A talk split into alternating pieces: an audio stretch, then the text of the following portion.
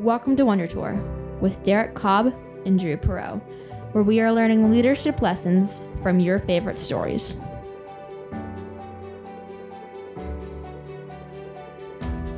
Hi, I'm Brian Nutwell, And I'm Drew Perot. and we're on a journey to become better leaders by touring fantastic worlds and inspiring lore by going on a wonder tour. We connect leadership concepts to story context because it sticks to our brains better. You can find out more at wondertourpodcast.com. We're back with Nightmare Before Christmas, Part 2. We're still in our series about hope and belief. This time we're going to weave that in because, of course, we're talking about change to this idea of how to approach change with humility. In Part 1, we talked a lot about Jack's personal struggles. Jack has these challenges that he has to get past of wanting to be in control, believing that his skills and abilities are good enough for him to be able to lead anywhere and do anything, and lack of collaboration really is his downfall. So the other side of that is Sally.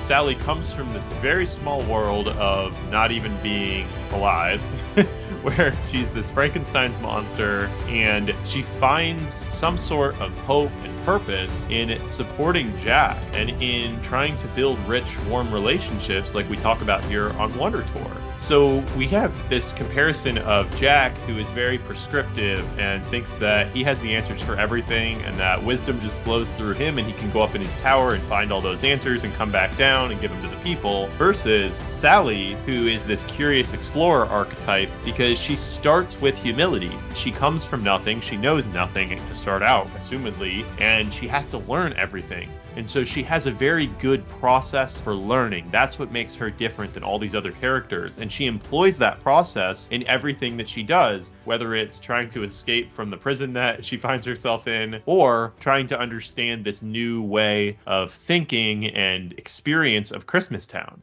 So Jack is so focused on the physical and the visual, but he doesn't understand what's underneath of it. He doesn't adopt the new mental models of Christmas Town. And Sally sees that as a trap, and she humbly tries to suggest, Hey, Jack, I know you have this vision of you in the Sandy Claus costume. That's our central metaphor. But I have this vision of you falling out of the sky and burning up bright. And I'm not sure that you need to be Icarus here. So it's really interesting to think about the different tactics that Sally uses where she's not coming from a point of control, but she's really the instigator for positive change in Nightmare Before Christmas. Welcome to Wonder Tour. I'm Brian, I'm back here with Drew. I love that intro. I love that you brought in the element of learning here. And we've talked about this a number of times on Wonder Tour about the successful approach of the leaders and the idea that you need to approach a new problem or a new situation from the standpoint of first gather information and then make the plan, right? You know, you know whether it's the, Dom and the Fast Five, right, where they spend the first half of the movie just trying to learn or tease out or extract what the opponent's going to do. That idea that all of your first ideas aren't necessarily good, and that doesn't mean you shouldn't have first ideas. It didn't mean you shouldn't embrace something new but it does mean that you need to have a sense of humility of I don't actually know anything to recognizing when you are ignorant, recognizing when there is a not just a hole in your reality of what you want, but a hole in your reality of what you perceive is really challenging. So I wanted to maybe just start it off actually with the what if here. What if in the so in business world there's a lot of different versions of try something before you commit to it right? In the physical world there's build a prototype and test it out. In the software world there's make a beta and roll it out and let some users see it. In the startup world there's the mvp the minimum viable product. What's the simplest thing that i could build that would let me observe customer behavior and find out if they actually respond to my idea the way i think that they're going to this is my assertion is what if jack makes a christmas mvp what if Jack, instead of trying to take over all of Christmas on day one and capture Santa Claus and put him in a bag and deliver presents himself, what if he like tries it in one house? What if he just goes and does some customer research and observes Christmas a little bit more closely on Christmas Day without trying to alter it? What does that look like, or what are what are some things that you could see happening? First, I want to tie it to belief here and tie back to part one because that is such a great what if. From a belief perspective, I think I would theorize that belief it has to grow kind of organically and incrementally. Belief is not this switch that can be flipped. You know, it's not a binary thing. It's a scale. And so Jack is searching for something to believe in, right? He's looking for hope, and as a result of that, he finds Christmas Town, and Christmas Town isn't necessarily hope in and of itself, but it is something he can believe in. And so he just kind of tries to turn it into high gear really fast without going through the other gears here. And it's like, oh, okay, we'll just do Christmas now. I know we, we've done Halloween. We can definitely do Christmas. So his belief in himself and his belief in Christmas he tries to make it absolute. And it's not to say that you can't get to a point where you have this super strong foundational belief in something. But, you know, maybe to get back to the what if, the best way to get that strong belief in something is to build up to it, to have progressive successes where you can show, hey, I know how to string Christmas lights now or I know how to give a gift that makes somebody really happy. And I mean, as always with our what ifs, right? The story goes completely differently, but I can see like this crazy world in terms of, you know, Jack collaborates with Christmas Town and maybe Christmas Town comes to Halloween and provides feedback like, no, no, no, people would not like you know that could be an MVP in and of itself. That could be a theory. Is like, okay, how are they going to respond to the things we like? Okay, they don't like them at all. So maybe we should not incorporate those into our idea of Christmas. yeah. Yeah, let's get a couple of beta users and we'll give them snakes and spiders in their stockings and see how that goes, right? If the first five houses don't respond super well, like, okay, wait, maybe we didn't quite get the way that this was supposed to go, right? But he goes all in, right? He goes into production on day one. He's like, "We're taking over the world. We got this new thing. We're gonna be in charge of Christmas." And that's, you know, he's charming and he's creative and he's uh, he's highly competent, but he's missing the point, right? And that's the classic pitfall, right? Is you can invest huge resources into something and have a complete failure if you've missed some central understanding of it, especially if it's a kind of a central customer and value understanding, like, oh, that's not actually a thing that anybody wanted.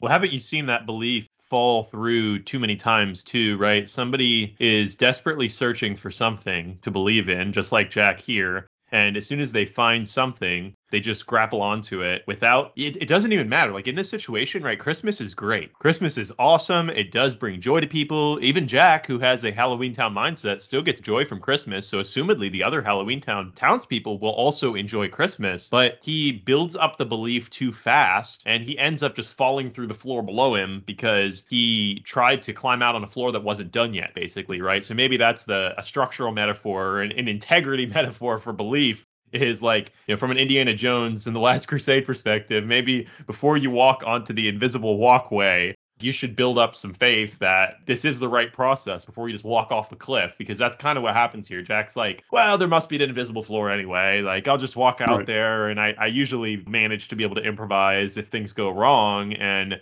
how do we build up that progressive belief? Because that's where Sally comes in for me. Sally well, starts from scratch and has to build up this progressive belief. So her process for building belief is sound. Well, yeah, there's two lessons there, right? One of them is the learning intentionally, right? Recognizing, like we, we started with humility, right? Recognizing that you don't know everything and that you should probably learn.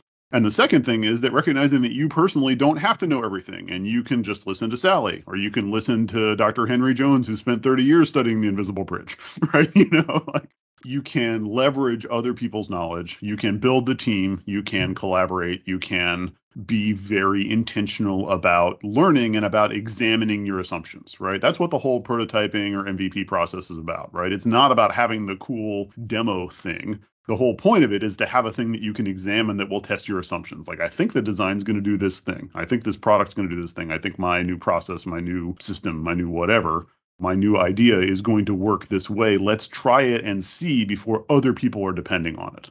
And that's the big failure mode here. He's in the Sandy Claus costume, and we have this wonderful parallel montage of everybody in Halloween Town building Christmas stuff while everybody in Christmas Town is building Christmas stuff you know, and we're just seeing how badly they're missing the mark and how much fun they're having. They're delighted. They're doing all sorts of really cool things. They're completely convinced they're on the right track. Everybody's bought in. All of the internal signs are good. All of the internal signs, all the feedback he's getting from his team are, yay, we've got a new mission and you're a great leader and we're all completely on board with this. Everybody except Sally, who's like, uh, excuse me, over here, like you didn't like check in with so it's fun to watch that happen. Like, you know, and the, Tim Burton does a great job of making it delightful and goofy. But, you know, you see the train wreck coming because you know that he hasn't learned the fundamental thing that he has to learn. Partly because it's an emotional thing and he's trying to learn it rationally, and partly because he's new and he's trying to be in charge. and partly because the information is available to him that he might be on the wrong track and he's not listening because of how much confidence he has in his direction. So those are all compounding failures here. So let's weave our way up the mountain to the mountaintop here. And I want to first reintroduce this, you know, some of our working definitions of belief. We've talked about it's having a strong conviction in something that you can't necessarily see or explain. Uh, well, I guess I shouldn't say explain, but that you can't necessarily see, right? Like Christmas prove, spirit. Yeah. Yeah, you you can't necessarily. Okay, yeah, that's prove or see. That's probably the right way to say it. Is yeah, you can't necessarily prove or see. And that I think Christmas fits into that in this story, right? Is he believes in this thing. He has a conviction that this thing will bring joy to people and that this is the way that is one part of belief, but like the other part of belief is the structural integrity underneath of that. You can't just willfully believe in something and then suddenly that thing is true. There has to be something underlying it that has substance. and that's the understanding like the sort of the whether it's a mechanism or the the power behind it, but correlation is not causation. He observes that, you know, colored lights and presents in boxes correlate with happy people and Christmas joy, right? Like, and he doesn't really get what connects those things. He just assumes that both of those things will naturally happen together. So if I do colored lights and presents in boxes and I fly around in a sleigh and I put things under people's trees, you know, it'll necessarily work out. So he doesn't get to the root of what's going on there, right? He doesn't get to the root of it's not about you. He doesn't. And this is a good potential example here. Let's hit the mountaintop. And then I've got an example from a business perspective. So putting the Sandy Claus hat on here, like the actual moment where you get lock, shock, and barrel. They roll up with their wagon with Sandy Claus in the back. This time they've got the right Sandy Claus, not the Easter Bunny. And they, you know, his head pops out, and Jack's like eager to greet him. And he's like, okay, so we can do Christmas now. Sandy Claus is like, no. He immediately throws water on it. He's like, no, you can't. This is not Christmas. What do you what do you have going on here? And Jack's like, new information is being proposed to him that, you know, the leader of Christmas is telling him, no, this isn't Christmas. And he's like, "Yeah, but I want to keep going." Well, you, let you me get the your you get the year off. You you get a vacation this year. I got it. It's under control. Yeah, so let me just put the hat on and put you back in the bag, and we'll just see what happens. The problem here is that his MVP is absolutely enormous. His MVP is like the size of his There's entire nothing, world. there's nothing minimum about this. He went straight to production, right? He is like, I am going to be, yeah, this is a colossal business launch that just doesn't have any customer value behind it at all. So here's the example, right? And we always bring in data science because, you know, you and I end up in that space often, and that's one of the big transformative areas of the 2020s. So, data science, everybody who doesn't understand data science, which to be honest, even is sometimes you and I, Brian, right? We talk about we want to be humble about our own understanding of things comes in and they're like well if we could just do this thing if we could just automate this if we could just you know find this insight then that would solve this problem and we would make a $100 million or whatever. Right. And we want to jump to the full production version of that so fast. And so when you, maybe as the Sally in the room, are like, well, yeah, that is a good vision. And like, maybe that is possible. Like, maybe we could combine Christmas and Halloween and maybe that would be a winning idea. Where it fails is when you have that sort of a vision, but you don't understand that it requires all sorts of effort and iterations and humility in order to get there. Data science is a good example of this strictly because to create a model that is predictive, it requires many iterations and many different minimum viable products, and there's going to be a lot of failures. I have never seen a data science project without a lot of failed iterations. Yeah, and, we, and in in data science we call that training, right? Like the whole point is that you know you have to tune the model until you get it right. And so that's a, that's another example of that iteration. The other example I was thinking of here was you may or may not remember this, but a couple years ago there was a uh, very splashy launch of a streaming service called Quibi, I think Q U I B I. I don't even know how to pronounce it. And it was like two billion dollars in funding. Meg Whitman was the CEO. Jeffrey Katzenberg was behind it. Like super high profile, whole bunch of really glossy content. And it was the streaming is cool, TikTok is successful. We're going to do super short form, extremely high quality produced videos by professionals, by celebrities, and we're going to launch the streaming platform and people are going to pay us money to watch our little two minute short form videos, right? And it was the content was probably great, who knows, right? But it was an epic failure. Like it lasted months and it just completely collapsed. And eventually, I think Roku bought their back catalog. They had observed two things, right? Short form videos are good. We know how to do high quality media. We can get a bunch of money to just go do this thing. And we've been successful at other things. So obviously this will work. And there was no evidence that people actually wanted this thing at all. And it was completely not accepted in the market. It was completely not a viable competitor to any of the alternatives that were out there right? And it's Oh, not, that's you know, a great example. That's Right, and they were- perfect. I remember that now. and I'm sure all the people that were involved in it are like, woohoo, we're making Christmas, you know, I'm, I'm putting these, I'm putting these spiders in boxes, and I'm, you know, I'm wrapping up the presents, and this is going to be amazing. They got a whole bunch of people organized around a vision that didn't have sufficient evidence for it. And they went straight to full production, right? And that's not how TikTok started, right? TikTok wasn't $2 billion in a media mogul top down declaring that this is going to be the viral sensation. TikTok was 300,000 startups in China trying a whole bunch of different things with video, and this is the formula that worked. I mean, is it safe to say that belief inherently starts with doubt? Like you can't just jumpstart belief and just say, "Oh no, no, we just, you know, this is the idea and we have we believe in it, so it must be true." Like you have to build up to it. It starts with some scale or percentage of doubt that you have, and then you need to remove that doubt iteratively.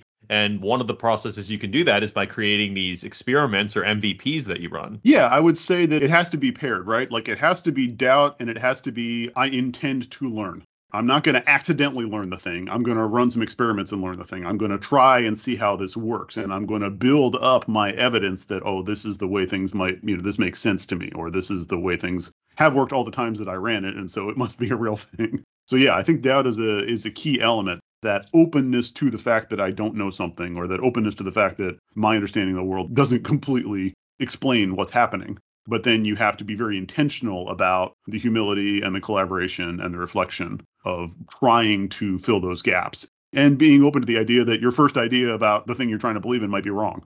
Yeah, I think it's Maybe- interesting though that doubt and belief coexist on a scale basically. And yes, you can reach 100% belief in something absolutely. You know, that's from a scientific perspective when a theory becomes a law is when we reach 100% belief in it and we have removed the doubt. But I think as humans because we need something to hope in and we need that box to be filled, we can jump too quickly to putting belief in something into that box and not test it out properly and not go through the process of you know the elasticity back and forth of belief and doubt in something and whether that's personal development dealing with your problems that you have in your inside of yourself as well as in your interpersonal relationships or whether that's running a project or a new business venture. Either way there is this process that we have to go through and we all know that's true and yet we all tend to fall right back into the jack skellington well i'll just wear the sandy claus costume and i'll just become santa and i'll become christmas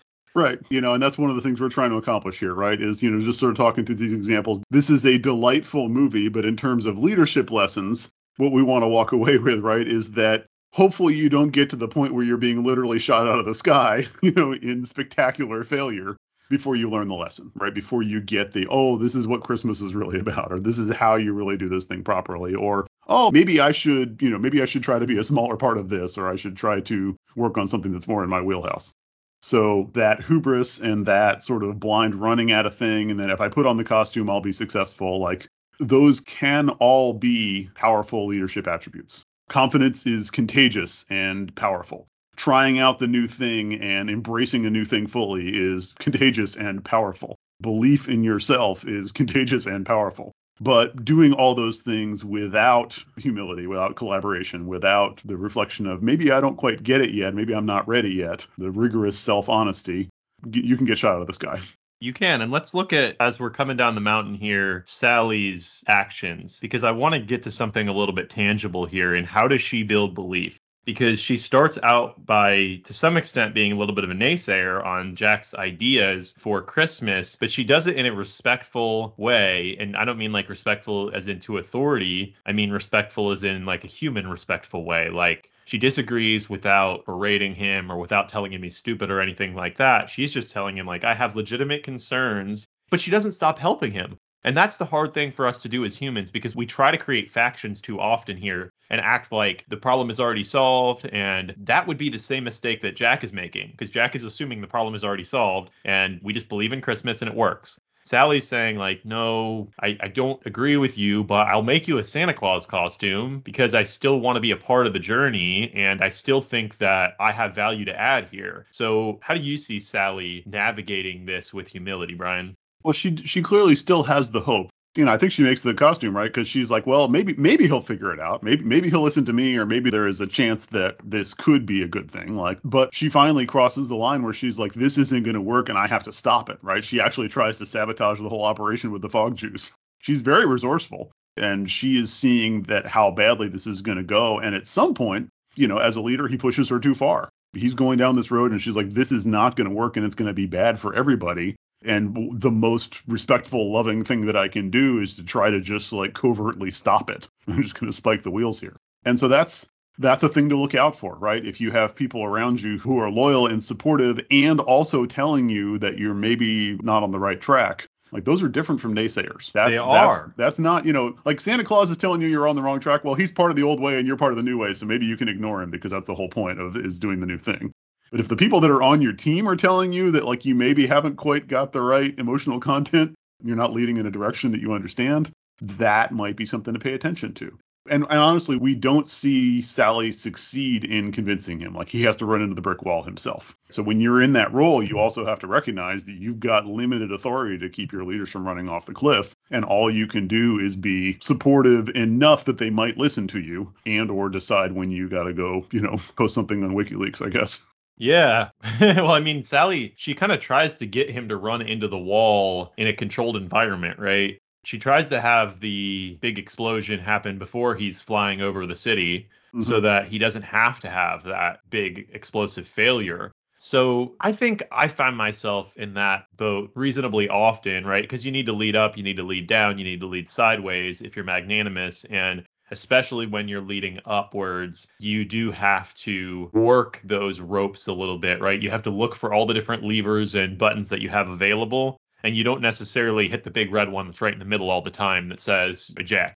You understand that I'm not going to quit on you. I'll never quit on you. I'm here to help. I'm here to, I believe in the mission but at the same time, I'm going to slowly try to steer the ship a certain direction. And I'm going to do so by asking questions and telling stories, usually. And that's the Wonder Tour method. When you can ask questions and tell stories that force people to think differently, and you can introduce these small I mean, I've seen it. We've talked about it with the dojo, right? The dojo is a is a microcosm moment. When you can create a microcosm moment that teaches somebody a big world lesson, I mean, oh my gosh, that is such a valuable tactic, but it requires a lot of input up front to design that microcosm usually. Yeah, no, that's that's really good. And that sense of like you said, leading up and down and sideways and, you know, looking for your opportunities to influence the direction. But and we see this with Sally, right? Even after the disaster, she's still looking out for not herself. She's not like, well, I told you so, huh? You know, like, you know, fine, whatever, you deserve that, right? She's like, you know, we still have this problem to solve, right? We still have a Christmas thing that needs to get done, and we still have Halloween Town that needs to be pulled together.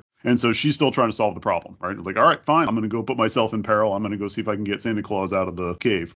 We should all be so lucky. You should recognize your opportunities to salvage something, even from the disasters, rather than running away from them or blaming somebody for them. You know, she doesn't pass through the blame process at all. And we should all be so lucky to have somebody on the team who's like, anyway, I think I still got a way out of this. Yep, she continues to fight for the mission. She doesn't give up on Jack. That, you're right, is the type of magnanimous leadership that you're looking for in your organization and that you want to become yourself. So I think as we're coming down here to the bottom of the mountain, reflecting on what we've learned, some key takeaways. You know, we brought back our definition of belief, saying it's a strong conviction and something you cannot prove or see. We talked about how hope potentially leads us to try to put something in the belief box. You know, if we have hope for the future or we want to have hope, we're just looking for beliefs. And if we just latch on too quickly and don't understand that we have to go through that iterative doubt process, you know, then we end up with the Santa Claus costume with no substance underneath of it and no understanding of actual Christmas. So the process to build belief is iterative. I think that's the key takeaway from this part for us within the big Hope and Belief series. We got so many cool takeaways in terms of business and analogies. But for me, it's really all about how building belief is iterative. And you know that inherently as a human, but you have to say it sometimes. Belief starts with doubt. Follow Sally's example. Start by holding tight to your values. If you believe that collaboration and humility is the way forward, don't give up on that. Don't give up on the mission find a way to contribute. And then the humility aspect is, hey, I'm going to be a curious explorer. I'm looking for new information. I'll run experiments if I have to, whatever it takes, maybe my MVPs that I need to make, but I'm going to do them with humility, saying that I don't understand everything. I'm going to look for collaborators and I'm going to work with those collaborators, you know, in whatever bandwidth they'll give me. And I'm going to reflect often and make reflection not only a ritual that I do, but something that's baked into every one of these other processes, right? My humility is seeped in reflection. I'm constantly examining myself, my thoughts, my actions, and trying to figure out how can I do this better to help others. Yeah, no, that's amazing. That's I think that's that's really powerful and these elements are things that we see a lot of places and they're really evident on the screen here. The only thing I wanted to add was just when you have that humility, when you recognize that there's things to learn, realizing how deep those things might be, realizing how fundamental the shifts in your mindset might have to be in order to really embrace something new. So the difference between Halloween and Christmas Town is not we need less black and gray and orange and more green and red and shiny lights, right? Like those are differences, but those are they're necessary, but they're not sufficient. The fundamental difference between Halloween and Christmas is Halloween is about scaring people and Christmas is about loving them, right? And Jack doesn't get that, right? You know, he doesn't get the basic difference. The purpose is different between these two ways of doing things. They're designed for different ends. And so being purpose driven, recognizing that if you have a hole in your life and you're trying to embrace something new, it might be that you need to be open to a shift in your purpose, a shift in your intentions, a shift in some of your fundamental assumptions about the world. That's the kind of doubt you need, not just the red and green needs to be instead of black and orange. Ooh, that's really good. The shift can be more fundamental than you think that's really big and that's hard to accept because you have these mental models that are pretty core or even kind of secondary mental models that you use so often and to think that the shift could be inside of those usually secondary sedimental models. Your core mental models, we kind of said like stick to your values, but those secondary models are so valuable and we use them so often. And then to think like, oh, I have to examine those is really hard because those are kind of running subconsciously most of the time. And that's why Jack is such a great character to tell this story, right? Is because he's successful. He has evidence that his core models, that his secondary models are working. They explain his world and they make him successful. And so he doesn't think to question them and why Sally is a good character for questioning them because she's more of a neophyte. She's less outwardly successful, right? She's she's coming from below, and so she's able to like, well, I, you know, I guess I should be paying attention to what's going on around me. I guess I should be examining the assumptions of how to be successful. So that's you know, going back to the very beginning of this, like we find Jack in this midlife crisis.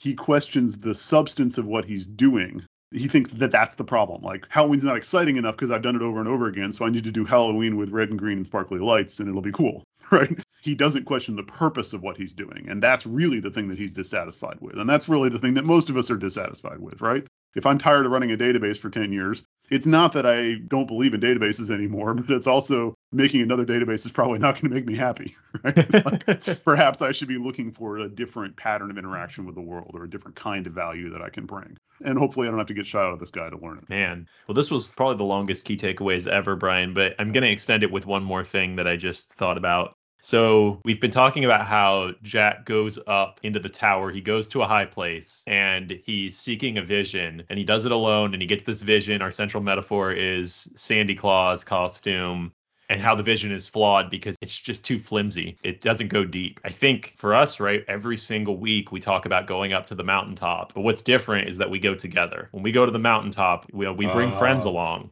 Yeah, no, Jack explicitly he, he goes to the mountaintop and finally he gives up and he's like, ah, there's actually nothing to learn here. I'm just going to make it about me. like, right. That's, yeah, that's exactly. What he, that's what he comes back from the mountaintop with, right? What we're trying to do together is it's not about us. What can we learn on the mountaintop that we can bring back to everybody else? What can we learn that resonates with more people than just me? So yeah, the humility is the key word for this episode for sure. Oh man, I'm just excited to bring that one forward because I know we have so many of these key metaphors and concepts that we utilize, but now the mountaintop takes on a, some new meaning now that we've seen like the mountaintop is not a bad thing. It's a good thing. The problem mm-hmm. is if you take the wrong process up to the mountaintop, it can be more of a bad thing than a good thing. All right, well, let's lean into that next time. But I think this is uh, this is a good place to leave Nightmare Before Christmas. So really appreciate everybody joining us for this ride. Hopefully you're enjoying the holiday season as well. Next time, we are going to continue our journey of hope and belief in an even more fantastic world. We're going to revisit J.R.R. Tolkien's worlds with uh, The Hobbit, An Unexpected Journey, the first movie in the Hobbit series. So, looking forward to that. And until then, have a great week. And remember, as always, character is destiny.